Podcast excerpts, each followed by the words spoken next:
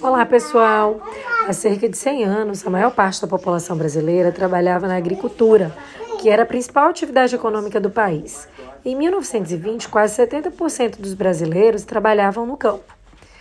Acontece que lá pelas idas de 1970, com o êxodo rural, as cidades começaram a ficar infladíssimas.